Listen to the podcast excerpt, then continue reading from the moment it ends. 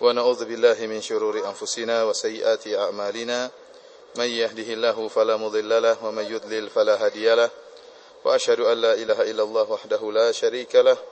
وأشهد أن محمدا عبده ورسوله لا نبي بعده. يا أيها الذين آمنوا اتقوا الله حق تقاته ولا تموتن إلا وأنتم مسلمون. يا أيها الناس اتقوا ربكم الذي خلقكم من نفس واحدة وخلق منها زوجها وبث منهما رجالا كثيرا ونساء.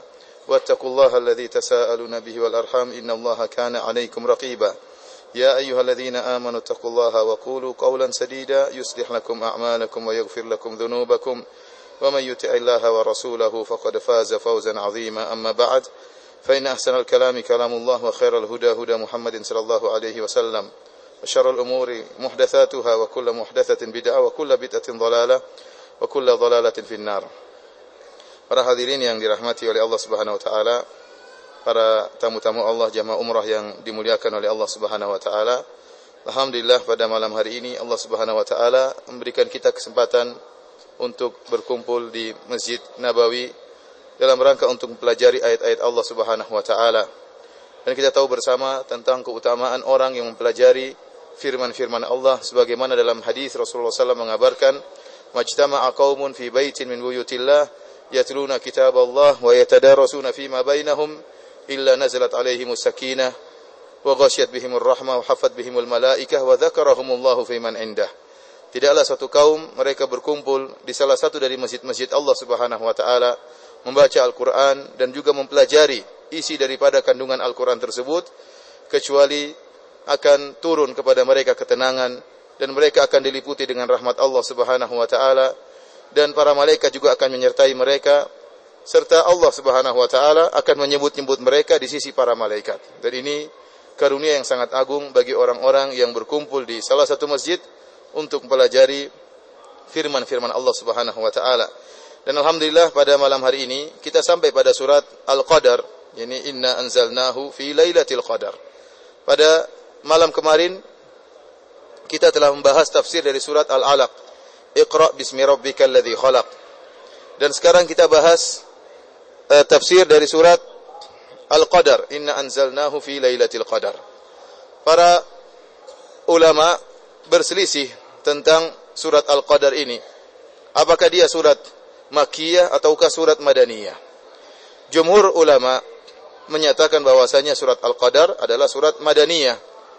Ya, kita sudah jelaskan berulang-ulang bahwasanya perbedaan antara surat Makkiyah dengan surat Madaniyah bukanlah ditinjau dari tempat turunnya tetapi dari waktu. Surat yang diturunkan kepada Nabi Muhammad sallallahu alaihi wasallam sebelum Nabi berhijrah maka dinamakan dengan surat Makkiyah atau ayat yang diturunkan kepada Nabi sallallahu alaihi wasallam sebelum Nabi berhijrah namanya ayat Makkiyah dan ayat yang diturunkan kepada Nabi sallallahu alaihi wasallam setelah Nabi setelah Nabi Muhammad sallallahu alaihi wasallam berhijrah ke kota Madinah namanya ayat Madaniyah. Nah, surat Al-Qadar ini jumhur ulama, mayoritas ulama menyatakan bahwasanya surat Al-Qadar adalah surat Madaniyah. Kenapa bisa demikian? Karena dalam surat Al-Qadar Allah Subhanahu wa taala berbicara tentang malam yang termulia yaitu malam Lailatul Qadar.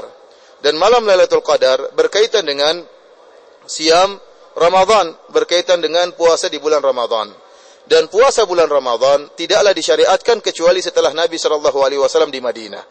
Dan puasa bulan Ramadan tidak disyariatkan kecuali setelah Nabi Shallallahu alaihi wasallam berhijrah ke kota Madinah. Oleh karenanya mayoritas ulama menyatakan bahwasanya surat Al-Qadar adalah surat Madaniyah dan bukan surat Makkiyah. Apa hubungan hubungan antara surat Al-Qadar dengan surat sebelumnya? Al-Imam As-Suyuti rahimahullah menjelaskan bahwasanya asalnya ya setiap surat punya hubungan dengan surat sebelumnya dan surat sesudahnya. Berdasarkan istiqra, maka kebanyakan surat akan ada hubungannya dengan surat sebelumnya. Terkadang diketahui hubungannya, terkadang kita tidak tahu. Namun pada dasarnya ada hubungan antara surat dengan surat sebelumnya. Di sini kita tahu yang sedang kita bahas adalah surat Al-Qadar. Inna anzalnahu fi lailatul qadar. Kemudian surat sebelumnya surat Al-Alaq, Iqra bismi rabbikal ladzi khalaq. Hubungannya apa? Hubungannya sangat erat. Di surat Al-Alaq Allah menjelaskan tentang lima ayat pertama yang kali turun kepada Nabi sallallahu alaihi wasallam. Iqra bismi rabbikal ladzi khalaq, khalaqal insana min 'alaq, iqra wa rabbukal akram. Alladzi 'allama bil qalam 'allamal insana ma lam ya'lam. Ayat-ayat tersebut turun tatkala Nabi sallallahu alaihi wasallam di Gua Hira. Surat Al-Qadar menjelaskan ayat-ayat tersebut turun kepada Nabi tatkala di malam Lailatul Qadar. Jadi Nabi sallallahu alaihi wasallam tatkala di Gua Hira kemudian turun surat Al-Alaq lima ayat pertama dari surat Al-Alaq atau surat Iqra maka malam tersebut adalah malam Lailatul Qadar. Oleh karenanya seakan-akan Allah ingin menjelaskan bahwasanya Al-Qur'an adalah Al-Qur'an adalah sesuatu yang sangat mulia. Allah turunkan ya di tanah suci di kota Mekah. Wa hadzal baladil amin. Dan demi kota yang suci ini yang aman yaitu kota Mekah. Dan Allah turunkan awal surat dari Al-Qur'an Allah turunkan di malam termulia. Inna anzalnahu fi lailatul qadar. Kemudian Allah Subhanahu wa taala juga turunkan kepada nabi yang termulia, yaitu Nabi Muhammad sallallahu alaihi wasallam. Dan yang menurunkan atau mengantarkan Al-Qur'an tersebut kepada Nabi sallallahu alaihi wasallam adalah malaikat yang termulia, malaikat Jibril. Bahkan nanti ayat terakhir dari Al-Qur'an dalam surat Al-Maidah Al-yawma akmaltu lakum dinakum wa atmamtu alaikum ni'mati wa raditu lakum al-Islam madina diturunkan pada hari yang termulia yaitu hari Arafah. Oleh karenanya Al-Qur'an semuanya mulia. Semuanya mulia. Seakan-akan Allah ingin menjelaskan surat Iqra bismi rabbikal ladzi khalaq yang Allah turunkan lima ayat pertama diturunkan pada malam yang termulia yaitu malam Lailatul Qadar. Para hadirin yang dirahmati oleh Allah Subhanahu wa taala, oleh karenanya pada kesempatan kali ini kita sama-sama belajar untuk mencoba menjelaskan penjelasan para ulama tentang tafsiran dari surat Al-Qadar. Allah Subhanahu wa taala berfirman di awal surat, "Inna anzalnahu fi lailatul qadar." Sungguhnya kami telah menurunkannya di malam Lailatul Qadar. Nya di sini sebelumnya tidak disebutkan nya ini apa? Domir ini kembali kepada kepada ke mana tidak disebutkan. Namun demikian kata para ulama bahwasanya setiap domir ya hu kalau dalam disebutkan dalam Al-Qur'an maka asalnya kembali kepada Al-Qur'an meskipun sebelumnya Al-Qur'an tidak disebutkan. Kecuali ada dalil yang menunjukkan bahwasanya hu tersebut kembali kepada yang lain. Jadi kalau tiba-tiba muncul domir hu seperti ini inna anzalnahu kami turunkan iya. Iya ini apa? Orang semua sudah tahu maksudnya adalah Al-Qur'anul Karim. Fi lailatul qadar kami turunkan Al-Quran di malam Lailatul Qadar. Perhatikan di sini para hadirin. Allah menggunakan kalimat inna, kami. Allah tidak mengatakan aku. Allah mengatakan kami. Sebagian orang-orang Nasrani, mereka berdalil dengan ayat-ayat yang seperti ini. Mereka menyatakan Allah itu ganda. Allah itu majmu' bukan satu. Buktinya Allah mengatakan inna, kami.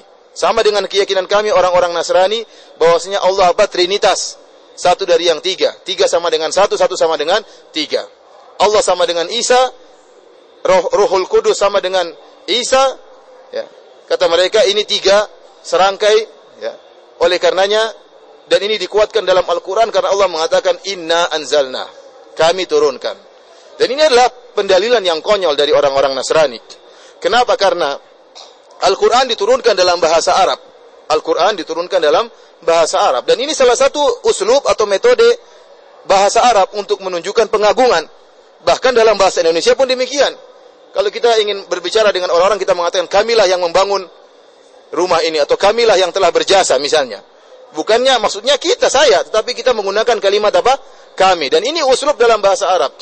Oleh karenanya, seandainya kalau kami itu menunjukkan jumlah yang banyak, maka Abu Jahal, Abu Lahab, ya, sudah akan protes kepada Nabi. Wahai Muhammad, kamu bilang Tuhanmu Maha Esa. Kenapa di Al-Quran disebutkan inna? Karena mereka lebih paham bahasa Arab daripada orang-orang Nasrani. Seandainya inna di situ, artinya kami berarti banyak, bukan satu, maka sudah di, akan diprotes oleh Abu Jahal, Abu Lahab, dan Abu-Abu yang lainnya. Akan tetapi mereka sama sekali tidak pernah protes menunjukkan mereka paham. Ini salah satu uslub dari metode bahasa Arab untuk menunjukkan pengagungan kami. Ini salah satu jawaban. Jawaban kedua, Allah Subhanahu wa taala mengatakan inna anzalnahu inna artinya kami artinya malaikat yang menurunkan. Malaikat yang menurunkan karena yang menurunkan Al-Qur'an kepada Nabi Muhammad sallallahu alaihi wasallam adalah siapa? Malaikat Jibril, malaikat Jibril. Oleh karenanya dalam Al-Qur'an dalam ayat yang lain Allah mengatakan fa idza qara'nahu fattabi' qur'ana. Kata Allah Subhanahu wa taala wahai Muhammad, idza qara'nahu kalau kami bacakan fattabi' qur'ana, ikutilah bacaanmu. Kata Allah kalau kami bacakan, padahal yang bacakan siapa? Jibril alaihissalam. Bukan Allah Subhanahu wa taala. Yang mendiktekan kepada Muhammad sallallahu alaihi wasallam adalah malaikat Jibril. Dan kita tahu bahwasanya Wa ma ya'lamu junuda rabbika illahu. Bahwasanya malaikat adalah tentara-tentara Allah Subhanahu wa taala. Dan Allah bisa mengatakan atas nama tentaranya dengan kami seperti seorang amir, seorang gubernur atau seorang raja yang dia memerintahkan anak buahnya untuk membangun istana. Tatkala ditanya, siapa yang bangun istana itu? Raja tersebut mengatakan, kami yang membangunnya. Maksudnya anak buahnya yang bangun atas perintah sang raja. Ini jawaban yang kedua. Intinya, Perkataan Allah Subhanahu wa taala, "Inna anzalnahu fi lailatul qadar." Kami turunkan Al-Qur'an di malam Lailatul Qadar tidak melazimkan bahwasanya Allah ganda atau tiga atau empat sebagaimana dipersangkakan oleh sebagian orang-orang Nasrani yang bahlul yang tidak mengerti tentang bahasa Arab. Sementara orang-orang Arab tidak ada yang protes. Hanya mereka saja yang mencoba mencari-cari kesalahan dari Al-Quran dan mereka tidak bakalan mendapatkannya. Allah Subhanahu wa taala berfirman, Inna anzalnahu fi lailatul qadar. Kami turunkan Al-Quran di malam Lailatul Qadar. Allah berfirman lagi, "Wa ma adraka ma Lailatul Qadar?" Dan tahukah kamu apakah malam Lailatul Qadar tersebut? Ini uslub dalam Al-Qur'an kalau di "Wa ma adraka?" "Wa ma adraka?" Tahukah kamu? Ini untuk mengagungkan sesuatu tersebut. Oleh karena Allah mengatakan, "Wa ma adraka ma Lailatul Qadar?" Tahukah kamu apakah itu malam Lailatul Qadar? Allah jawab, Lailatul Qadri khairun min alfi syahr. Malam Lailatul Qadar lebih baik daripada seribu bulan. Saya ulangi, perkataan Allah khairun lebih baik. Bukan sama dengan seribu bulan, jangan salah. Kebanyakan atau sebagian orang mengatakan malam Lailatul Qadar sama dengan seribu bulan. Jawabannya bukan sama, tetapi lebih apa? Lebih baik. Lebih baiknya sebagaimana? Wallah alam kita nggak tahu. Tetapi malam Lailatul Qadar lebih baik daripada seribu seribu bulan. Para hadirin rahmati oleh Allah Subhanahu wa taala, para ahli tafsir membicarakan tentang kenapa seribu bulan ini. Ya. Sebagian mereka menyatakan hal ini karena rahmat Allah Subhanahu wa taala kepada kaum muslimin, kepada umat Muhammad sallallahu alaihi wasallam. Karena Rasulullah SAW telah mengabarkan bahwasanya a'maru ummati baina sittin wa sab'in. Bahwasanya umur umatku antara 60 sampai 70 apa? tahun. Dan ini kenyataan. Kebanyakan orang-orang sekarang meninggalnya antara 60 sampai apa? 7 70 tahun. Ini kebanyakan demikian dan ini di antara mukjizat Nabi Shallallahu alaihi wasallam mengabarkan bahwasanya umur umatku ya kebanyakannya antara 60 sampai 70 70 tahun. Jadi siapa yang sudah 60 tahun ya sudah siap-siap lah. Sudah siap-siap. Kalau sampai lebih 70 sudah bonus dari Allah Subhanahu wa taala. Artinya apa? Kalau sudah 60 tahun sudah bertanda sebentar lagi dia akan meninggal meninggal dunia karena umur umat Muhammad sallallahu alaihi wasallam rata-rata 60 sampai 70 tahun. Kebanyakannya demikian. Sementara umat umurnya umat-umat terdahulu panjang-panjang. Di antaranya Nabi Nuh alaihi salam. Falabitha fihim alf sanatin illa khamsina ama. Nabi Nuh alaihi salam berdakwah di kaumnya 950 tahun. Umurnya berapa Allah alam bisa kita nggak tahu. Dia dakwanya 950 tahun. Umurnya berapa kita tidak tahu, tapi umur mereka panjang-panjang. Oleh karenanya Allah ingin memberikan karunia kepada umat Muhammad sallallahu alaihi wasallam dengan suatu malam namanya malam Lailatul Qadar. Yang jika seorang beribadah pada malam tersebut dengan ibadah yang sesungguhnya, maka dia akan bernilai ibadahnya lebih baik daripada seribu bulan. Dan seribu bulan sama dengan 83 tahun, 4 bulan, sekitar 83 tahun, 4 bulan. Dan ini sudah melebihi umur yang umat Muhammad. Rata-rata umur umat Muhammad 60 sampai 70 tahun. Dan kalau dia diberi taufik oleh Allah Subhanahu wa taala beribadah satu malam di satu tahun, dia beribadah di Lailatul Qadar dengan ibadah yang benar, maka seakan-akan dia sudah beribadah seumur hidup. Seakan-akan dia sudah beribadah seumur hidup bahkan lebih baik daripada ibadahnya seumur hidup. Para hadirin rahmati oleh Allah Subhanahu wa taala. Para ulama membahas tentang uh, Al-Qur'an bagaimana turunnya. Kita tahu bahwasanya Al-Qur'an di Lauhil Mahfuz. Allah Subhanahu wa taala berfirman, "Bal huwa Qur'anun Majid fi Lauhil Mahfuz." Akan tapi ini adalah Al-Qur'an yang mulia di mana di Lauhil apa? Mahfuz. Apa Lauhil Mahfuz? Lauhil Mahfuz dalam bahasa Arab artinya lembaran yang terjaga. Lembaran yang terjaga. Kata para ulama artinya lembaran tersebut terjaga dari pencurian syaitan. Syaitan jin tidak bisa melihat isi daripada Lauhil Mahfuz. Kemudian juga terjaga dari adanya perubahan. Tidak ada perubahan. Karena Allah mencatat seluruh takdir di Lauhil Mahfuz. Dalam hadis, kata Nabi SAW, Inna Allah kataba maqadiral khalaiq qabla an yakhluqa samawati wal ardi bi khamsina alf sanah. Khamsina alf sanatin qabla an yakhluqa samawati wal ard. Allah mencatat takdir ya. Takdir seluruh makhluk dan apa yang akan terjadi sampai hari kiamat 50 ribu tahun sebelum Allah menciptakan langit dan bumi dan Allah mencatat tersebut di Lauhil Mahfuz. Oleh karenanya dalam hadis Rasulullah SAW mengatakan Inna awwala ma khalaqallah al-qalam. Faqala lahu uktub. Qala madza aktub? Uktub ma huwa kainun ila yaumil qiyamah. Yang pertama Allah ciptakan adalah al-qalam. Apa namanya? Pena. Maka Allah memerintahkan kepada pena tersebut, tulislah. Maka pena berkata kepada Allah, apa yang harus aku tulis? Kata Allah, tulislah apa yang akan terjadi sampai hari kiamat. Ini adalah beriman kepada takdir. Bahwasanya segala sesuatu yang Allah takdirkan, seluruhnya telah ditulis di lauhil mahfuz. Di antara yang telah ditulis di lauhil mahfuz, adalah Al-Quranul Karim secara lengkap sudah ditulis oleh Allah di lauhil mahfuz. Ditulis oleh Allah secara lengkap. Akan tetapi Allah menurunkan Al-Quran tersebut kepada Nabi Muhammad SAW bertahap, tidak langsung seluruhnya, berdasarkan kejadian-kejadian yang ada. Allah sudah tahu semuanya akan terjadi demikian dan demikian. Dan Allah turunkan ayat-ayat tersebut sedikit-sedikit.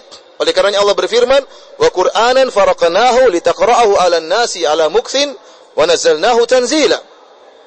Dan Al-Quran kami turunkan dengan sedikit-sedikit untuk kau bacakan kepada manusia perlahan-lahan. Dan kami turunkan sebagian-sebagian, tidak langsung. Oleh karenanya yang pertama kali turun, surat Al-Alaq, Iqra, lima ayat. Kemudian berdasarkan kejadian-kejadian berikutnya, maka turun ayat-ayat berdasarkan sebab-sebab nuzul. Oleh karenanya kita katakan Al-Quran secara utuh sudah ditulis oleh Allah di lauhil mahfuz.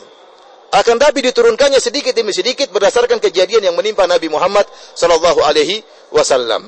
Kapan pertama kali Al-Quran turun? Di malam Lailatul Qadar, malam yang penuh dengan keberkahan. Malam yang penuh dengan keberkahan.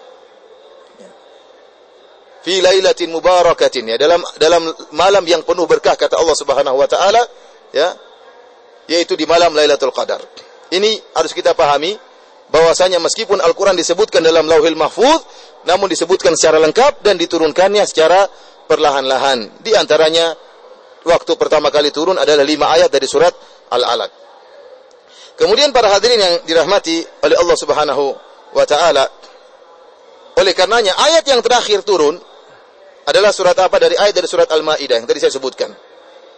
Al-yawma akmaltu lakum dinakum wa atmamtu alaikum ni'mati wa raditu lakum al-islam madina. Ayat ini turun tatkala Nabi sedang berhaji, haji wada. Dan Nabi di padang Arafah. Dan padang Arafah adalah hari Arafah adalah hari yang termulia. Kita Allah Subhanahu wa taala memilih yang Allah kehendaki. Dengan hikmah Allah Subhanahu wa taala. Allah berfirman, "Wa rabbuka yakhluqu ma yasha' wa yakhtar." Allah menciptakan apa yang Allah kehendaki dan Allah memilih apa yang Allah kehendaki. Allah ciptakan langit tujuh tingkatan dan Allah menjadikan langit yang tertinggi lebih mulia daripada langit yang di bawah. Dan Allah menciptakan surga-surga. Surga bukan cuma satu. Dan Allah menjadikan surga yang tertinggi adalah Firdaus, surga Firdaus. Dan di atas Firdaus, di atas surga Firdaus, atapnya adalah arsnya Allah Subhanahu wa taala. Allah menciptakan ya, para nabi. Allah pilih yang Allah kehendaki si fulan jadi nabi, Nabi Adam jadi nabi, Nabi Nuh jadi nabi di antara sekian banyak manusia. Allah pilih yang Allah kehendaki sesuai dengan hikmahnya. Kemudian di antara nabi-nabi tersebut, Allah pilih di antaranya lima nabi ulul azmi minar rusul. Yaitu Nabi Nuh, Nabi Ibrahim, Nabi Musa, Nabi Isa, Nabi Muhammad. Kemudian dengan kehendak Allah dan hikmahnya, Allah memilih dua nabi menjadi Khalilur Rahman. Yaitu Nabi Ibrahim dan Nabi Muhammad sallallahu alaihi wasallam. Kemudian dengan kehendak Allah, Allah milih Nabi Muhammad sallallahu alaihi wasallam menjadi nabi yang terbaik, manusia yang terbaik yang pernah ada.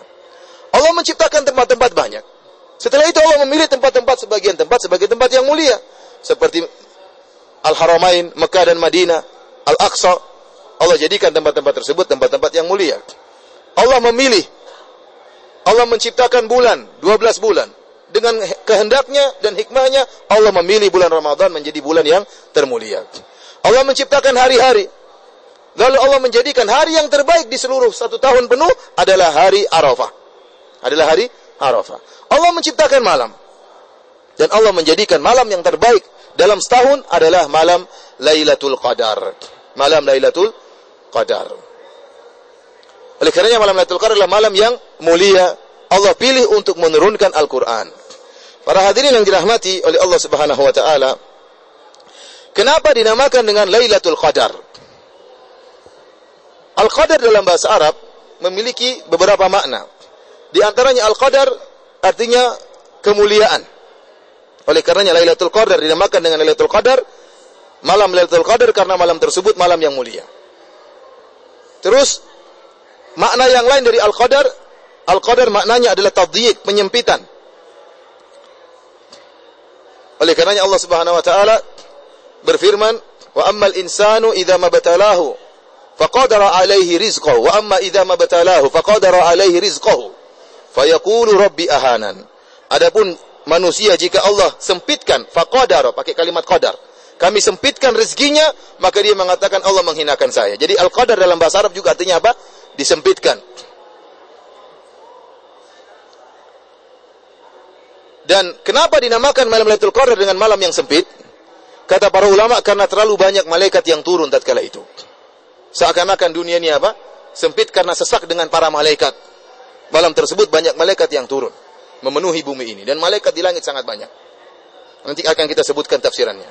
Kemudian al-qadar dalam bahasa Arab yang ketiga artinya takdir. Takdir dan kita jelaskan tadi pada malam Lailatul Qadar Ya, Allah menetapkan takdir. Allah menetapkan takdir. Inna anzalnahu fi lailatin mubarakatin. Inna kunna munzirin. Fiha yufraku kullu amrin hakim. Amran min indina. Ya dalam surat Ad-Dukhan Allah sebutkan bahwasanya di malam Lailatul Qadar Allah turunkan takdir Allah Subhanahu wa taala. Dari sini para hadirin rahmati Allah Subhanahu wa taala kita bicara sedikit tentang takdir. Takdir yang Allah tentukan atau Allah turunkan ada beberapa tingkatan. Takdir yang pertama, takdir umum, adalah takdir yang Allah catat di lauhil mahfuz. Tidak akan ada perubahan. Takdir yang Allah catat di lauhil mahfuz. Semua yang terjadi sampai hari kiamat, sudah Allah catat di lauhil mahfuz. Akan tapi Allah kabarkan berita tentang takdir tersebut bertahap. Sebagaimana tadi Al-Quran sudah tercatat secara lengkap di lauhil mahfuz. Tapi Allah turunkan kepada Nabi Muhammad SAW secara bertahap. Demikian juga seluruh kejadian yang akan terjadi sampai hari kiamat telah tercatat di Lauhil Mahfuz. Ya akhi Lauhil Mahfuz ini bagaimana kita nggak tahu. Kita nggak tahu. Tetapi ya sebagaimana perkataan Syekh Muhammad bin Shalih Al-Utsaimin, kecanggihan teknologi sekarang sudah sudah sangat canggih.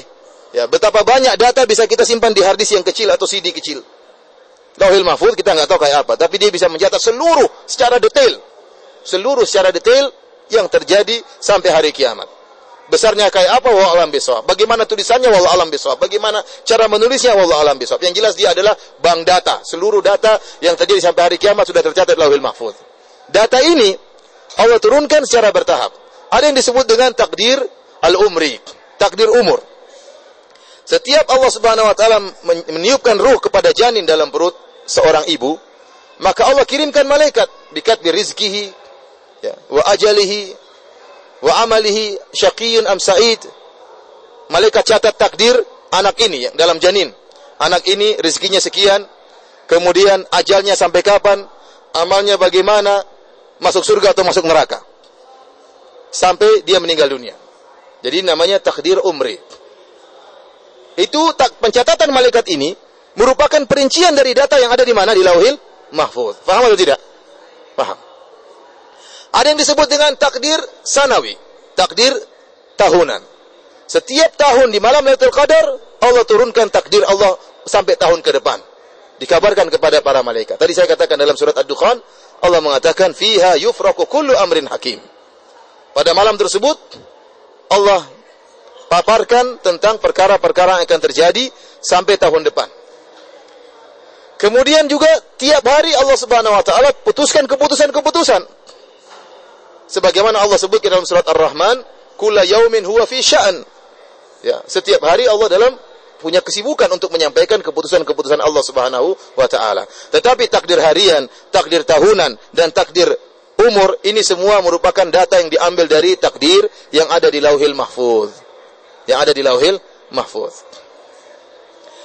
Para hadirin rahmati Allah Subhanahu wa taala, kita lanjutkan. Allah Subhanahu wa taala berfirman, "Lailatul Qadri khairun min alfi syahr." Malam Lailatul Qadar lebih baik daripada seribu bulan. Tanazzalul malaikatu warruhu fiha biizni rabbihim min kulli amr. Tanazzalu asalnya jadi tatanazzalu. Malaikat turun begitu banyak pada malam tersebut. Malaikat jumlahnya sangat banyak. Dalam satu hadis kata Nabi SAW, Attatis sama wa huqalaha anta'id. Langit bunyi. Bunyi karena ke kebanyakan ya, yang yang ada di langit. Sebagaimana kalau ada barang diletakkan di atas onta kemudian terdengar bunyi karena barangnya terlalu banyak. Krek gitu, terlalu banyak. Kata Nabi SAW, Ini ara ma la taraun, wa ini asma' ma la tasma'un. Kata Nabi kepada para sahabat, Aku melihat apa yang kalian tidak lihat. Dan aku mendengar apa yang kalian tidak dengar. Atotis sama, sungguhnya langit mengeluarkan suara. Wa huqalaha anta'id. Dan dia berhak untuk mengeluarkan suara tersebut. Kenapa? Ma fiha mawdi'u arba'i arba'i asabi' illa wa fi illa wadhi'un jabhatahu sajidan lillah. Setiap ukuran empat jari di langit ada malaikat yang sujud kepada Allah Subhanahu wa taala. Setiap empat jari ada malaikat yang sujud di situ. Antum bayangkan langit ini luasnya kayak apa? Langit ini luasnya kayak apa? Kita nggak tahu ujung langit di mana, nggak pernah kita tahu. Langit sangat luas. Ternyata malaikatnya banyak sekali di langit. Malaikat pada malam Lailatul Qadar pada turun ke bumi. Oleh karena tadi saya katakan di antara makna Lailatul Qadar malam yang sempit. Kenapa terlalu banyak malaikat yang yang turun? Biizni rabbihim, tetapi tidak semuanya berdasarkan perintah Allah Subhanahu wa taala. Malaikat yang Allah turunkan untuk perintah, maka yang Allah perintahkan untuk turun, maka mereka turun. Dan kita tahu bahwasanya kalau malaikat turun, maka akan mendatangkan keberkahan. Karenanya seperti majelis ilmu didatangi oleh para malaikat. Kenapa? Karena majelis berkah. Malaikat datang menghadiri majelis ilmu. Bahkan dalam hadis disebutkan wa innal malaikata la tadau ajnihataha ya, ridwan li talibil ilm. Bahwasanya malaikat meletakkan sayap-sayapnya di bawah kenapa? Karena ridho kepada penuntut ilmu. Berarti penuntut ilmu berkah. Ya malaikat turun membawa berkah. Semakin banyak malaikat turun semakin menunjukkan malam tersebut malam yang penuh berkah. Oleh karenanya malam Qadar malam penuh berkah. Kita lihat bagaimana Nabi Shallallahu alaihi wasallam pada malam tersebut begadang Idza dakhala al-ashr kalau sudah malam masuk 10 malam yang terakhir, Nabi sallallahu alaihi wasallam apa yang dilakukan? Syadda mi'zarahu. Nabi sallallahu alaihi wasallam mengkencangkan sarungnya. Artinya beliau menjauh untuk tidak berhubungan dengan istrinya. Wa ahya lailahu dan Nabi sallallahu alaihi wasallam begadang di 10 hari terakhir. Wa aiqadha ahlahu dan Nabi bangunkan istrinya untuk beribadah. Oleh karenanya kita lihat bagaimana kaum muslimin di kota Madinah, kota Mekah semakin Sepuluh hari terakhir semakin ramai masjid. Semakin ramai. Saya nggak tahu di Indonesia bagaimana. Semakin ramai mallnya kalau di Indonesia. Kalau di sini sepuluh hari terakhir semakin ramai, semakin sesak masjid. Orang itikaf, orang sholat di mana-mana. Sholat jam satu sampai dua ronde dikerjakan sholat di sini. Ronde pertama ya dua, dua jam atau dua setengah jam setengah jam eh, satu jam setelah isya sampai kemudian sekitar dua setengah jam ronde kedua jam satu sampai jam tiga seperempat itu kalau kebiasaan di kota Madinah dan penuh. Orang ber, oh, semakin hari semakin penuh. Kenapa? Karena orang ingin mencari malam Lailatul Qadar. Barang siapa yang terhalangi dari kemuliaan malam Lailatul Qadar, dia telah terhalangi dari kebaikan. Bagaimana tidak dia beribadah di satu malam seakan-akan dia beribadah seumur hidup. Bayangkan kalau seandainya Lailatul Qadar seandainya 10 jam, taruhlah 10 jam. Dari terbenam matahari sampai terbit fajar. Taruhlah kita hitung 10 jam. Maka barang siapa yang salat selama atau ibadah selama 10 jam tersebut, dia isi Lailatul Qadar dengan ibadah, entah dengan zikir, entah dengan salat, entah dengan baca Quran, entah dengar, dengar mendengarkan pengajian, intinya dia isi dengan ibadah. Maka dia lebih baik daripada beribadah 83 tahun. Lebih baik dari 83 tahun dia beribadah. Seandainya dia beribadah satu jam di malam tersebut, maka seakan-akan dia beribadah lebih baik dari 8,3 tahun. 8,3 tahun.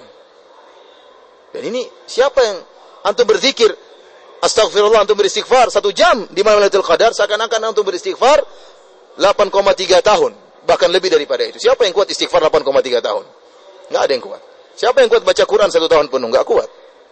Oleh karenanya malam Lailatul Qadar adalah malam yang sangat yang sangat mulia. Oleh karenanya disyariatkannya etikaf. Nabi SAW dan para sahabatnya beriktikaf untuk mencari malam Lailatul Qadar. Yang sangat kita sedihkan di tanah air, sunnah etikaf ini kurang dihidupkan. Kurang dihidupkan. Orang-orang pada etikaf di mall pada malam, beli baju lebaran, beli macam-macam. Oleh karenanya, sebagian ulama menganjurkan, ya, kalau sudah mau masuk 10 malam terakhir, terutama yang punya kulkas-kulkas gede, beli barang-barang sebanyak-banyaknya masuk dalam kulkas. Supaya tidak sibuk keluar sana keluar sini, apalagi di Jakarta macetnya luar biasa. Malam Lailatul Qadar di mana? Di jalan di tol. Seakan-akan jalan 7 8 tahun di tol. Apa habis waktu di tol? Atau terjebak macet di mall? Habis Lailatul Qadar hilang sia-sia. Oleh karenanya siapkan seluruh barang-barang sebelum masuk 10 malam terakhir. Sehingga waktu malam 10, 10 malam terakhir sibuk dengan beribadah. Sibuk dengan beribadah. Para hadirin rahmati oleh Allah Subhanahu wa taala, kapankah malam Lailatul Qadar? Rasulullah SAW dahulu diberitahu oleh Allah Subhanahu wa taala dalam hadis yang sahih, suatu saat Rasulullah SAW keluar ingin mengabarkan kepada para sahabat tentang kapan malam Lailatul Qadar. Kata Nabi SAW, kharajtu inni kharajtu li ukhbirakum bi Lailatul Qadar. Fatalaha fulan wa fulan farufiat. Kata Nabi SAW, saya keluar untuk mengabarkan kepada kalian tentang kapan malam Lailatul Qadar. Tetapi si fulan dan si fulan sedang bertengkar. Farufiat. Maka diangkatlah pengetahuan tentang Lailatul Qadar tersebut. Wa asa ayyakuna khairan lakum. Kata Nabi, semoga dengan diangkatnya kabar pemberitahuan kapan Lailatul Qadar itu lebih baik bagi kalian. Dan ini kata para ulama, inilah sebab ya, yang buruk bisa diangkatnya rahmat Allah gara-gara pertengkaran. Lihat, tadinya Lailatul Qadar diberitahu oleh Allah kepada Nabi dan Nabi sudah keluar untuk mengabarkan kepada para sahabat. Tiba-tiba ada dua orang sahabat bertengkar saling mencerca di antara mereka, maka Allah menjadikan Nabi lupa tentang malam Lailatul Qadar tersebut. Rahmat Allah diangkat.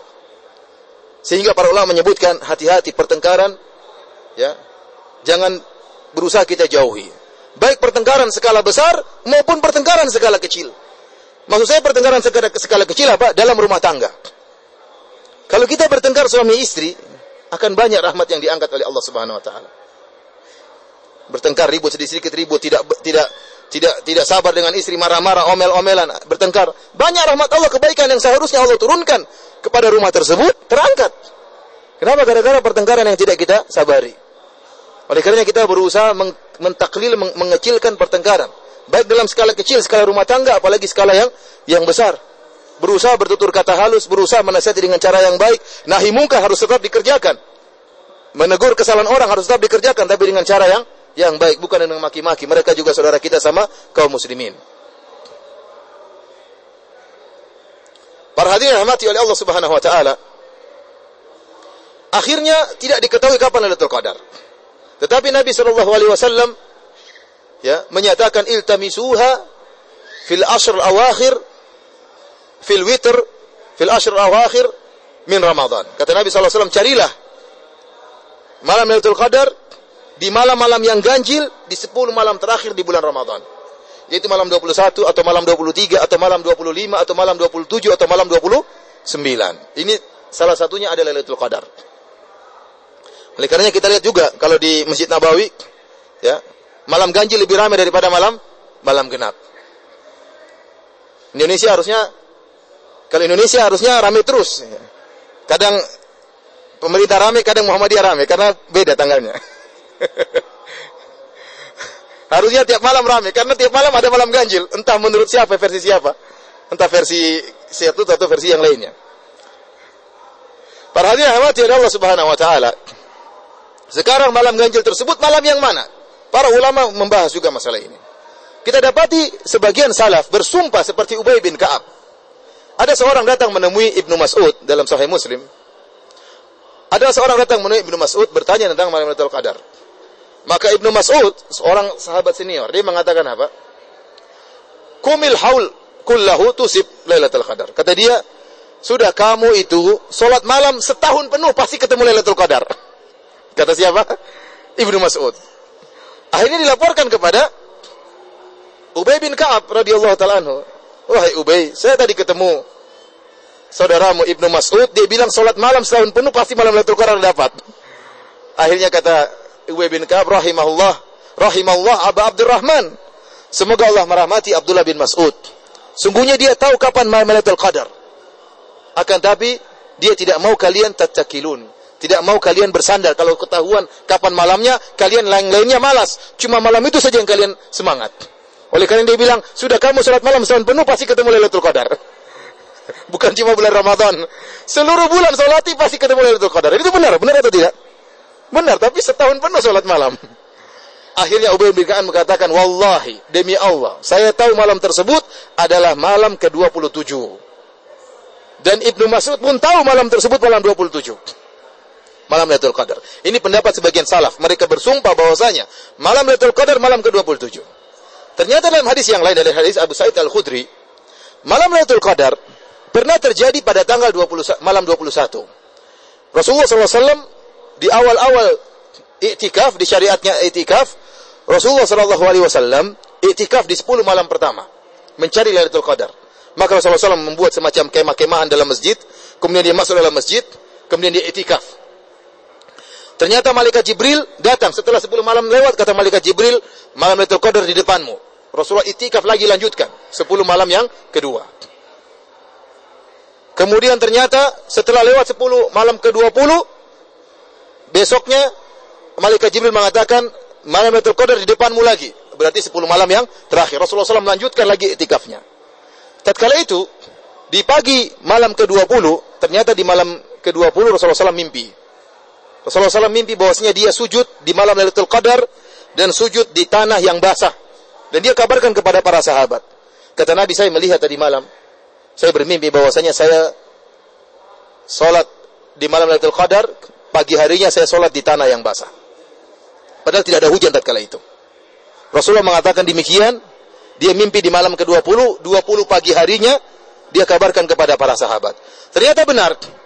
Besoknya 21 turun hujan.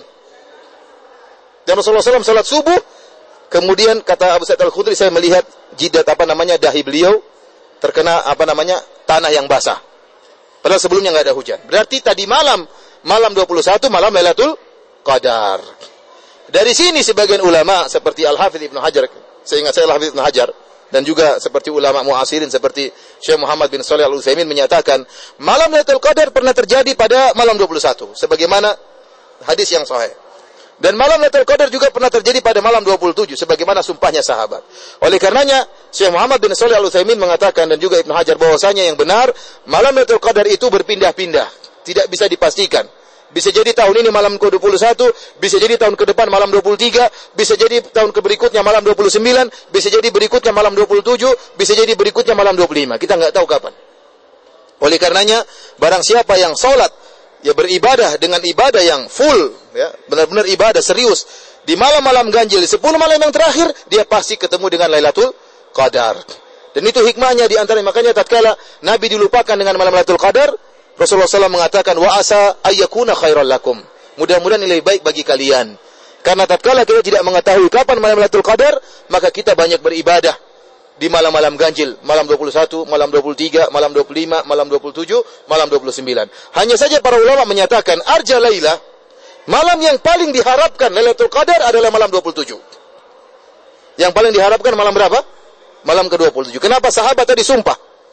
Ubay bin Ka'ab dia mengatakan, "Wallahi saya tahu malam tersebut adalah malam 27."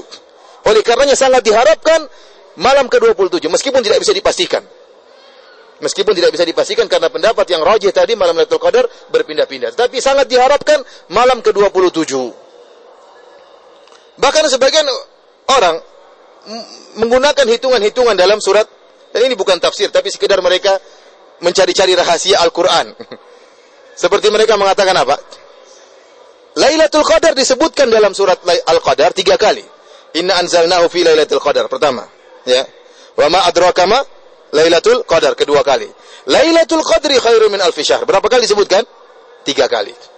Lailatul Qadar jumlahnya sembilan huruf.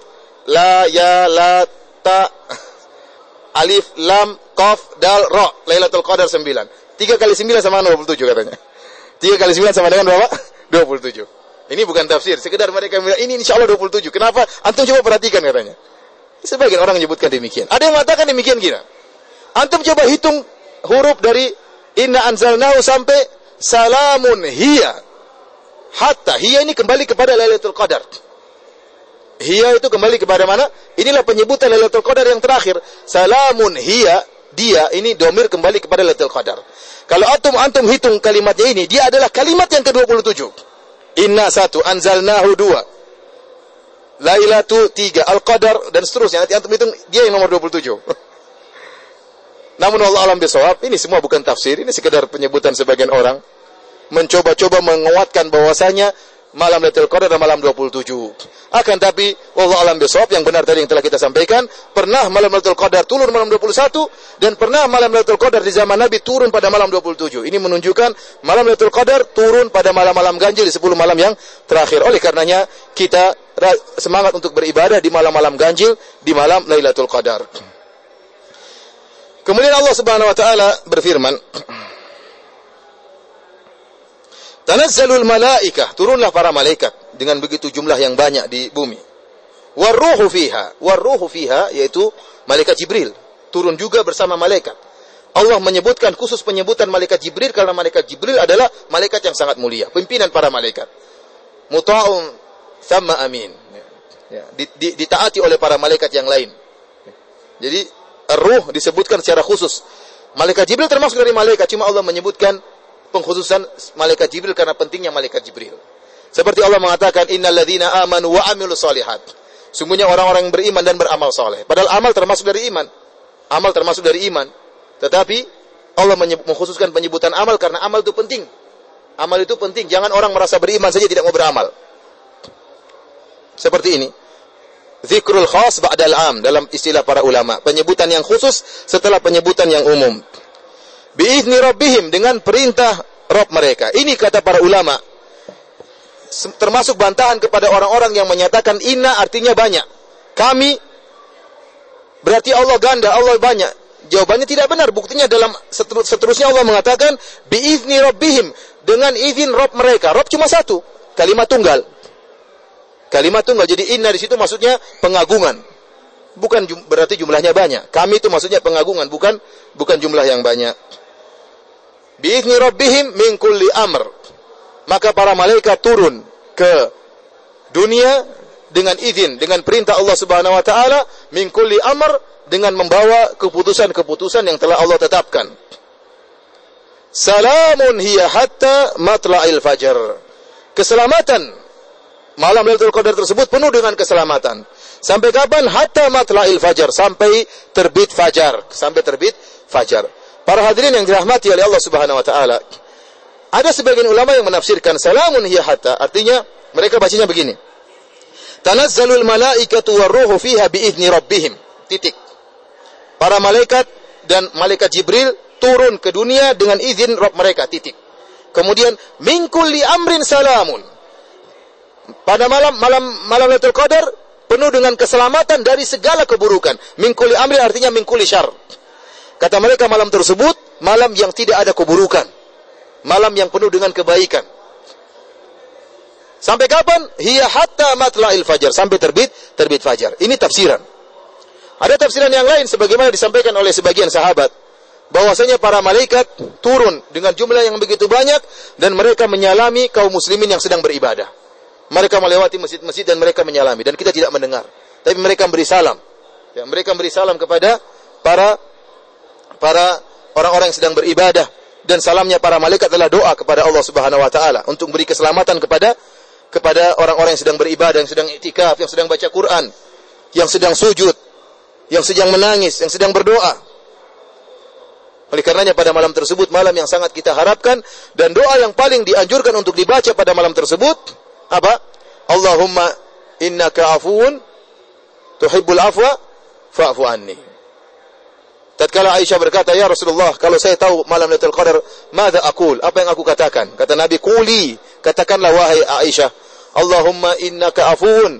Ya Allah, sungguhnya Engkau adalah Maha Pengampun, tuhibbul afwa dan Engkau men men mencintai pengampunan, fa'fu anni, maka ampunlah diriku ini. Malam yang sangat kita harapkan kita mendapatkan ampunan Allah Subhanahu wa taala. Oleh karenanya kata Nabi SAW, Man qama lailatul qadri imanan wa ihtisaban ghufira lahu ma taqaddama min dzambi. Barang siapa yang mengisi malam Lailatul Qadar dengan penuh keimanan dan pengharapan, maka akan dihapuskan seluruh dosanya yang telah lalu. Luar biasa. Dosa sebanyak terlalu banyak yang kita tumpuk. Terlalu banyak mata kita melihat yang haram, terlalu banyak mulut kita mengucapkan yang haram, terlalu banyak hati kita suudzon, hasad dan macam-macamnya.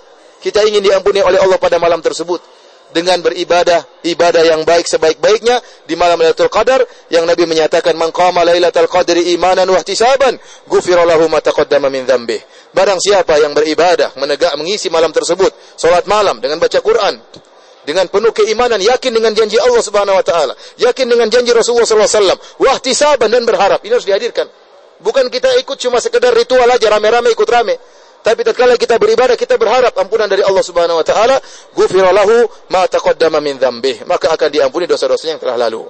Malam Lailatul Qadar berakhir sampai terbit fajar. Oleh karenanya para hadirin rahmati Allah Subhanahu wa taala, kalau sudah tiba malam ganjil, kita kemudian beribadah, kemudian kita sahur, di waktu sahur kita berdoa kepada Allah Subhanahu wa taala.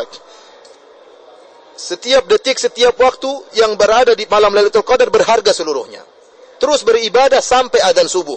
Kalau sudah dikumandangkan adzan subuh, sudah selesai malam Lailatul Qadar. Sudah selesai malam Lailatul Qadar. Dan ini dalil bahwasanya orang Islam namanya malam itu dimulai dari terbenam matahari sampai terbit apa? Fajar. Beda dengan tanggalannya orang-orang barat. Orang barat kalau sudah jam 12 lewat sudah pagi katanya. jam 12 lewat sudah apa? Sudah pagi. Masih gelap gulita dibilang pagi. Gimana pagi dini hari? Pagi ya nanti kalau matahari sudah terbit baru apa? Atau sudah timbul, timbul fajar, sudah ada cahaya baru pagi. Namun kita ikut-ikutan. Kita bilang makanya sebagian orang salah berangkat. Kapan berangkat? Tanggal 21 Februari. Pagi-pagi. Dipikir pagi-pagi ternyata jam 1 malam. tanggal sudah masuk tanggal yang baru. Tanggal 1 pagi hari, dini hari. Dikira sudah pagi, ternyata belum. Pagi itu kalau sudah terbit apa, Pak? Fajar. Demikianlah para hadirin rahmati Allah Subhanahu wa taala apa yang bisa kita sampaikan dari tafsir surat Al-Qadar. Kalau ada yang bertanya, saya persilahkan. Wallahu taala alam bisawab. Ada yang bertanya?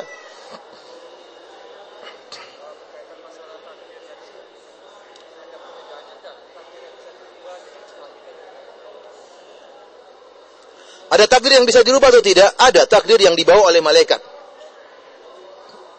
Tetapi perubahan tersebut sudah terdata di database-nya di Lauhil Mahfuz, tidak berubah. Jadi Allah mengatakan dalam hadis sebutkan ya, tidak ada yang merubah takdir kecuali apa? doa. Tidak ada yang merubah takdir kecuali apa? doa. Bukan berarti doa itu merubah takdir di Lauhil Mahfuz, tidak. Oleh karenanya dalam Al-Qur'an Allah mengatakan Yamhullahu ma yasha'u wa yuthbit wa indahu ilmul kitab wa indahu ummul kitab. Kata kata Allah Subhanahu wa taala, yamhullahi ma yasha, yamhullahu ma yasha wa yuthbit wa indahu ummul kitab. Kata Allah Subhanahu wa taala, Allah menghapus yang Allah kehendaki dan Allah tetapkan yang Allah kehendaki. Akan tapi di sisi Allah ada umul kitab pada lauhil mah, mahfuz. Berarti kata para ulama, malaikat terkadang mencatat orang ini bakalan meninggal pada waktu umur 62 tahun. Tetapi dia berdoa ternyata. Dia berdoa, Ya Allah, panjangkanlah umurku, Ya Allah. Saya masih ingin beramal soleh. Saya ingin, masih ingin hajian. Saya pengen umrah. Maka Allah kabulkan. Allah bilang, malaikat, rubah umurnya jadi 69 tahun. Tambah 7 tahun. Misalnya ini. Perubahan tersebut sudah tercatat di lauhil mahfuz. Bahwasanya ini orang, malaikat turun, kemudian dicatat 62, kemudian dia berdoa, kemudian berubah menjadi 69. Semuanya proses itu sudah tercatat di lauhil mahfuz dan tidak akan berubah. Faham maksud saya? Oleh karena yang di lauhil mahfuz tidak akan berubah. Oleh karenanya di antara yang menjaga umur kata para ulama seperti apa? Bersilaturahmi. Kata Nabi sallallahu alaihi wasallam, "Man ahabba an yubsata lahu fi rizqihi wa yunassa'a aw yunsa'a fi atharihi falyasil rahimah." Barang siapa yang ingin dilapangkan rizkinya dan ingin dipanjangkan umurnya, maka bersilaturahmi. Silaturahmi ibadah yang sangat mulia. Di antara hal yang membuat seorang panjang umur diselamatkan dari banyak musibah, dari kecelakaan, berbuat baik kepada ayah dan ibu. Orang yang paling berhak untuk kita silaturahmi siapa? Ayah dan ibu kita. Baru kemudian saudara-saudara kita, kemudian tante kita, om kita. Tapi yang paling utama ayah dan ibu kita. Kalau orang membahagiakan ayah dan ibunya, seharusnya dia terkena penyakit gula dia diselamatkan oleh Allah Subhanahu wa taala. Ternyata seharusnya dia kena penyakit ginjal dia diselamatkan oleh Allah Subhanahu wa taala. Harusnya dia ketabrak dia diselamatkan oleh Allah Subhanahu wa taala. Kenapa silaturahminya kuat? Allah panjangkan apa? Umurnya. Sebagian ulama mengatakan kita ambil zahir hadis ini. Barang siapa panjangkan silatu, banyak silaturahmi, umurnya dipanjangkan oleh Allah Subhanahu wa taala dan semua itu sudah tercatat di Lauhil Mahfuz. Qadar adalah pencatatan, kodok pelaksanaan. Jadi kalau disebutkan kodok, dia adalah qadar. Jadi ada kaidah dalam dalam syariat, idza ijtama'a iftaraka wa idza iftaraka ijtama'a. Artinya apa? Kalau bergabung dua perkara ini digabungkan, maka masing-masing punya makna sendiri. Tetapi kalau dipisahkan, masing-masing cuma disebutin satu saja, satu saja, maka ini maknanya sama dengan yang ini. Contohnya, contohnya uh, amal dan takwa misalnya, amal dan takwa, atau iman dan amal. Kalau disebutkan iman saja, mencakup amal. Kalau disebutkan amal saja, mencakup juga iman. Tetapi kalau digabungkan, innalladzina amanu wa amilu solihat, orang-orang beriman dan beramal soleh, berarti iman sendiri, amal sen sendiri. Contohnya Islam dan iman. Kalau disebutkan Islam, kamu orang apa orang Islam? Berarti dia juga orang mukmin, ya atau tidak? Orang Islam ya orang mukmin juga, orang Muslim orang mukmin juga. Kenapa disebutkan Muslim secara sendiri? Demikian juga kalau kamu orang mukmin atau tidak, saya orang mukmin, berarti orang Islam juga. Mukmin sama dengan Islam, Islam sama dengan iman. Kalau disebutkan satu persatu, tapi kalau digabungkan apa namanya antara Islam dan iman, maka Islam berkaitan dengan amalan yang zahir dan iman berkaitan dengan amalan batin. Jadi kalau digabungkan maknanya berbeda, kalau dipisahkan maknanya mencakup yang lainnya. Dan itu banyak dalam dalam syariat seperti albir wa taqwa. Kalau disebut albir kebaikan seluruhnya termasuk dalam termasuk ketakwaan. Tapi kalau digabungkan antara bir dan takwa wa ta'awun albirri wa taqwa berarti albir berkaitan dengan amalan kebajikan, at-taqwa berkaitan dengan menjauhkan diri dari kemaksiatan.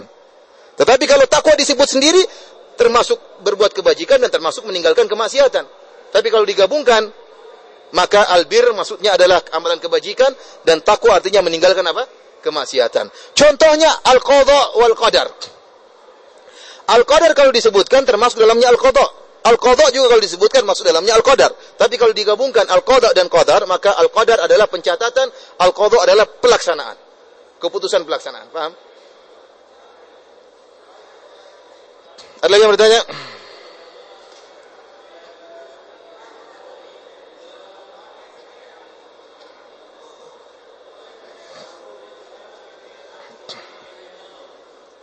Ustadz, di bumi ini ada perbedaan waktu dan tempat. Apakah Lailatul Qadar itu ada banyak sesuai dengan perbedaan tempat dan waktu? Pokoknya kalau malam itu Lailatul Qadar. Itu urusan Allah Subhanahu wa taala. Kamu masih malam, yang lain sudah habis Lailatul Qadar, kamu belum. Itu urusan Allah Subhanahu wa taala. Kemudian pertanyaan berikutnya, apakah bisa menjamak sholat setelah tiga hari? Sebagian jemaah ada yang yang umrohnya ada yang lima hari, ada yang delapan hari. Dan apakah bisa menjama antara sholat Jumat dengan sholat asar? Uh, para hadirin rahmati oleh subhanahu wa ta'ala, masalah menjama lain dengan masalah mengkosor. Jangan dicampur adukan. Jadi yang berkaitan dengan musafir, sunnahnya seorang musafir adalah mengkosor. Bukan menjama. Saya ulangi. Sunnah bagi orang yang sedang musafir apa? Meng mengkosor. Tatkala dia sedang bersafar, dia sholat dua rakaat itu sunnah. Tidak usah dia sholat empat rakaat. Sholat isya jadi dua rakaat, sholat asar jadi dua rakaat, sholat duhur jadi dua rakaat. Apakah disunahkan bagi dia menjamak? Tidak disunahkan, kecuali kalau safarnya berat. Atau dia kesulitan kalau tidak menjamak, maka dia boleh menjamak. Tapi yang sunnahnya itu apa? Kosor, bukan jamaknya. Oleh karenanya jamak itu tidak ada kaitannya dengan kosor. Seorang bisa menjamak meskipun tidak safar. Dan Nabi SAW pernah menjamak tidak safar tanpa ada ketakutan dan tanpa ada hujan, jadi di antara yang bisa membolehkan jamak hujan. Atau ada ketakutan, seorang boleh menjamak meskipun tidak safar. Ada peperangan di luar kita jamak, keluar masjid yang ditembak orang jamak. Atau ketakutan ada musuh misalnya, boleh dijamak. Atau ada sebab yang memberatkan, li'alla yuhrija ummatahu. Rasulullah SAW pernah jamak tanpa bukan karena ketakutan, bukan karena hujan. Tetapi ada sebab yang lain. Disebutkan agar Nabi tidak menyulitkan umatnya. Terkadang kita boleh jamak kalau ada kebutuhan yang sulit kita hindari. Contohnya mungkin masuk ruang operasi. Contohnya kita mau berangkat, ini pesawat ini bakalan lama. Meskipun kita tidak sedang bersafar, kita boleh jamak. Kenapa? Karena sudah naik pesawat, kita mungkin tidak susah nanti lagi. Apa namanya? Mau sholat di atas. Ya. Nanti mau berwudu ditegur sama pramugari. Mau tayamum debunya nggak ada. Masa tayamum pakai muka orang? Ada debu nggak di wajahmu? Ada tayamum. Intinya, saya ingin sampaikan bahwasanya jamak itu bukan berkaitan dengan safar. Yang berkaitan dengan safar itu apa? Kosor. Tetapi orang yang bersafar sering menjamak. Kenapa? Karena dia sering mendapati kesulitan. Dia sering Rasulullah SAW tidak menjamak dalam safarnya illa idza jadda sair. Rasulullah SAW hukum asalnya dia tidak menjamak. Oleh karenanya di Mina dia sholat tidak jamak. Di Mina dia sedang bersafar dan Rasulullah tidak menjamak sallallahu alaihi wasallam. Kapan dia jamak cuma dua di Muzdalifah karena dalam perjalanan dan letih dan di Arafah karena akan berdoa kepada Allah Subhanahu wa taala. Selainnya Rasulullah SAW di tatkala di Abtah ya empat hari Rasulullah SAW tidak menjamak. Tatkala di Mina Rasulullah SAW juga tidak tidak menjamak. Jadi hukum asal seorang yang safar cuma dikosor tapi tidak dijamak. Kapan dia jamak? Kalau dia dalam keadaan butuh. Tetapi kata para ulama, secara umum orang yang musafir pasti menemukan kesulitan. Oleh karenanya orang yang musafir boleh jamak meskipun tidak dikatakan afdol. Jadi orang yang musafir boleh jamak atau tidak? Boleh. Namun kapan dikatakan afdal? Kalau dia dalam kesulitan.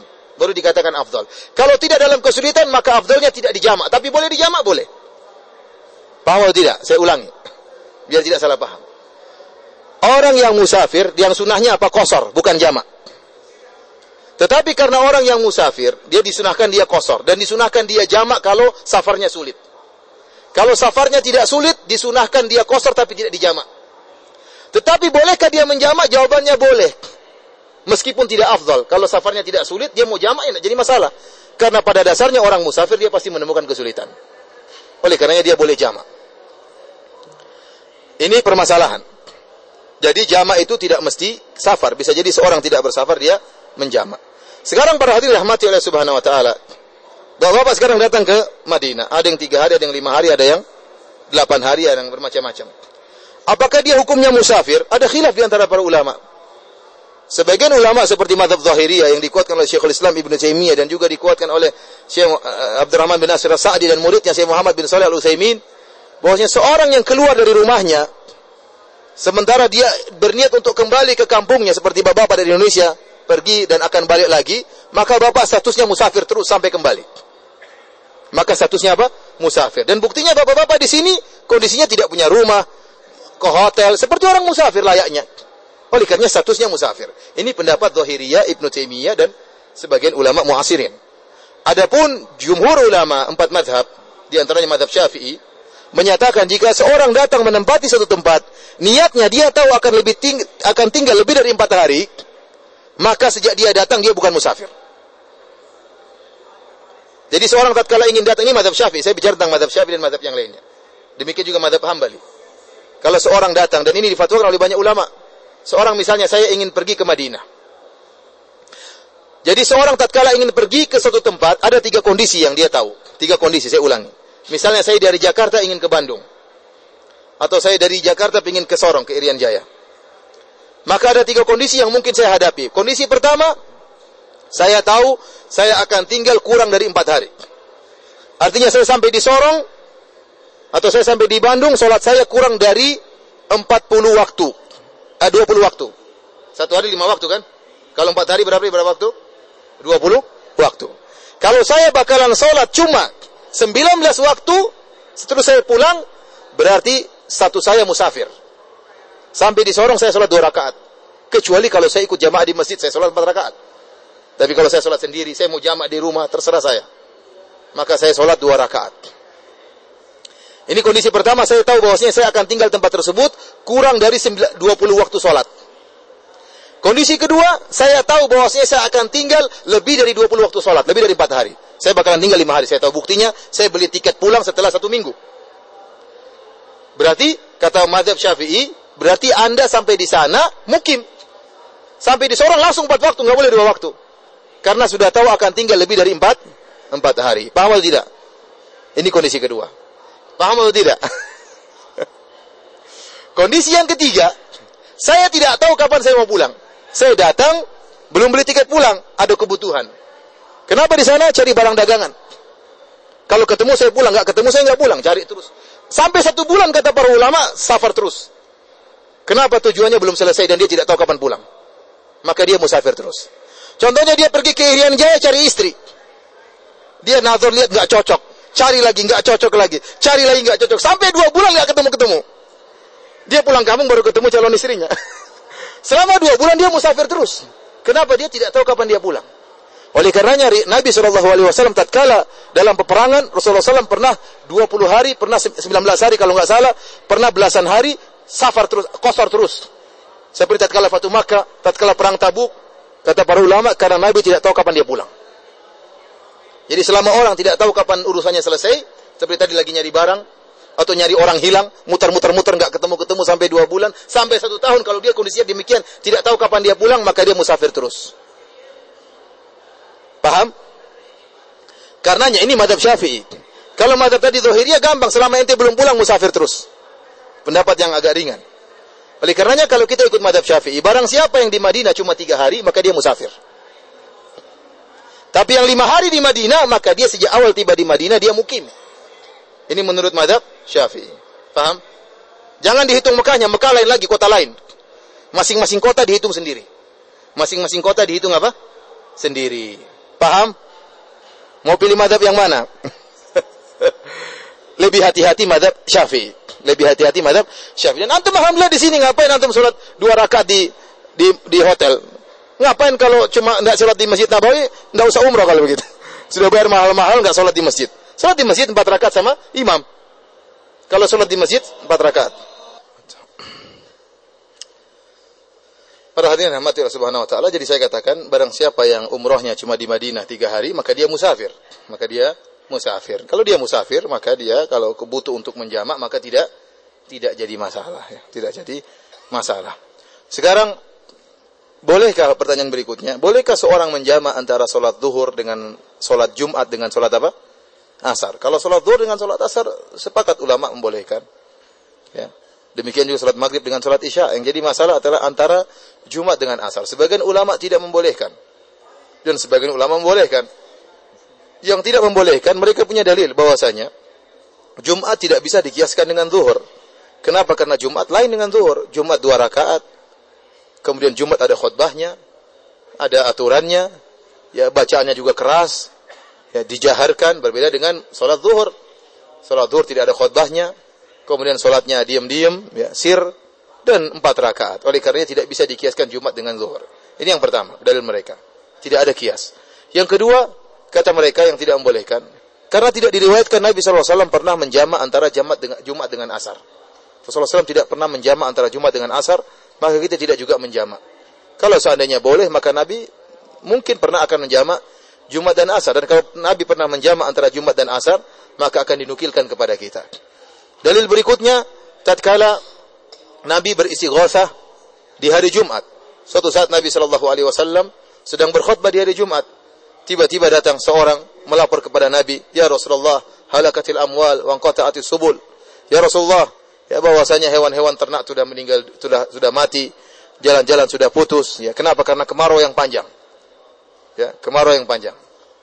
Udu Allah an yaghith an yughithana. Ya Rasulullah, berdoalah kepada Allah agar Allah turunkan hujan bagi kami. Maka Rasulullah SAW tadi sedang khutbah Jumat Rasulullah.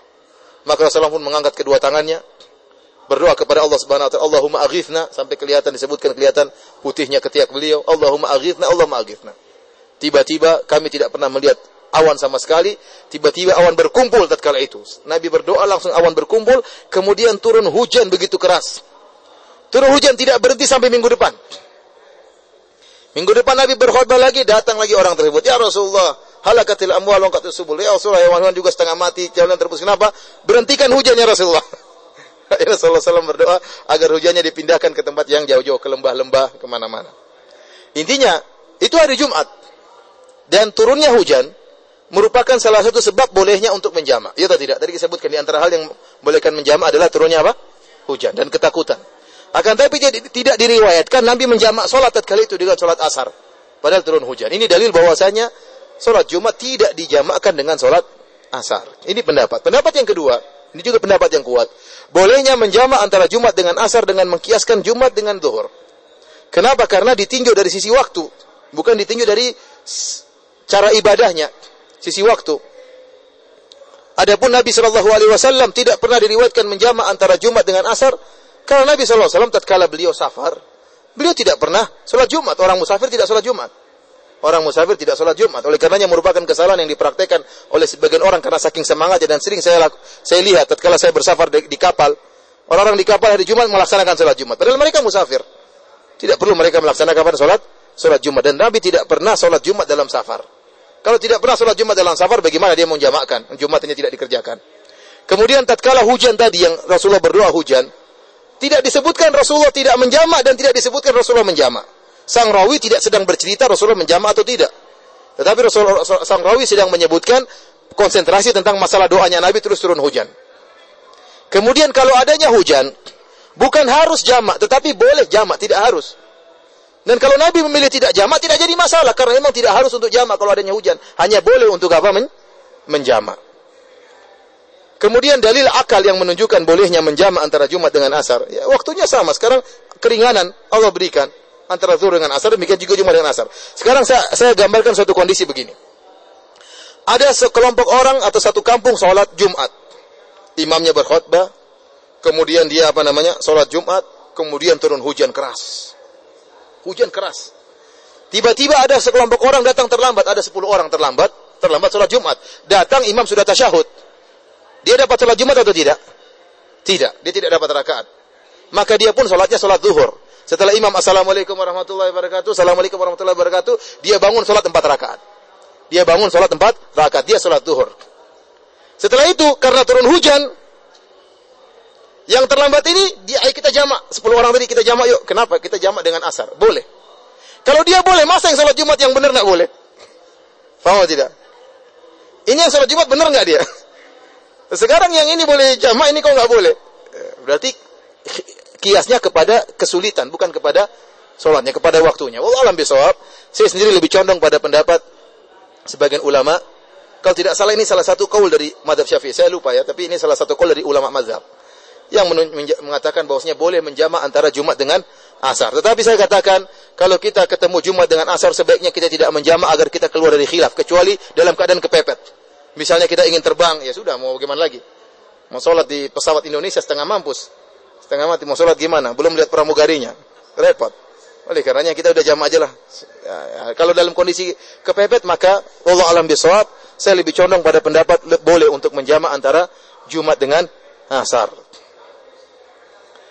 Ada lagi yang bertanya?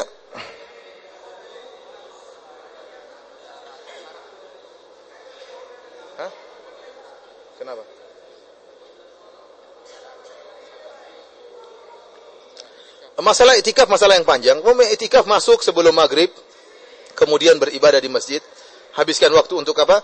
Ibadah. Itikaf jangan sibuk dengan BlackBerry, jangan sibuk dengan WhatsApp.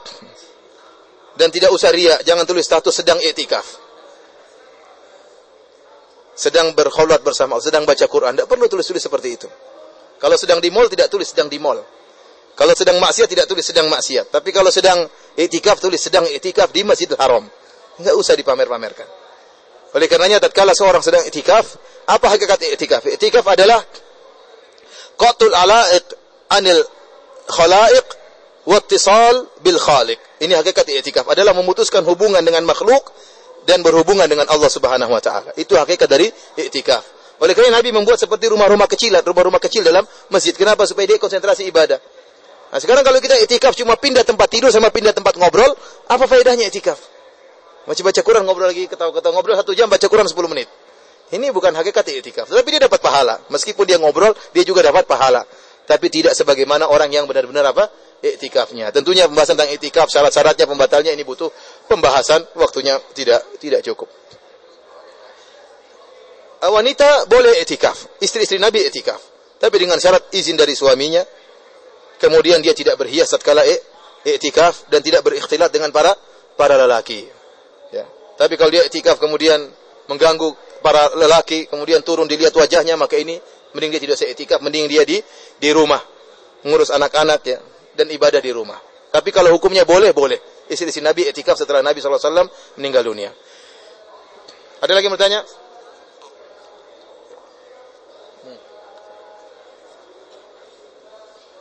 Kapan seorang dikatakan musafir? Ini pun ada khilaf yang panjang lebar. Tetapi jumhur ulama, saya sekarang mendapat jumhur saja lebih lebih lebih mundabit. bahwasanya jarak musafir adalah sekitar 80 km, kurang lebih 80 km. Barang siapa yang menempuh jarak kurang lebih 80 km, maka dia sudah dikatakan musafir dan dia boleh berkosor meskipun belum sampai. Nabi SAW tatkala ke Mekah, Nabi tatkala sampai di Dzulhulaifah, Rasulullah sudah mengkosor. Kenapa? Sudah keluar niatnya untuk apa? Untuk safar. Baru sampai di Dzulhulaifah baru sekitar 20 kilo. Rasulullah sudah melaksanakan apa? Kosor. Jadi seorang yang ingin pergi, misalnya dia tinggal di Jakarta, kemudian dia ingin pergi ke Sumatera, maka tatkala dia sampai di Bandara Cengkareng, dia boleh kosor di situ. Dia boleh kosor di karena dia sudah keluar dari kampungnya dan dia boleh sudah mulai melakukan tarakhus, boleh kosor dan boleh uh, melakukan keringanan-keringanan safar. Demikianlah para hadirin rahmati Allah Subhanahu wa taala kajian kita pada malam hari ini. Insyaallah besok kita lanjutkan dengan tafsir surat yang lain, ya surat Al-Bayyinah kalau tidak salah. Wallahu taala alam bisawab. Wabillahi taufik. Assalamualaikum warahmatullahi wabarakatuh.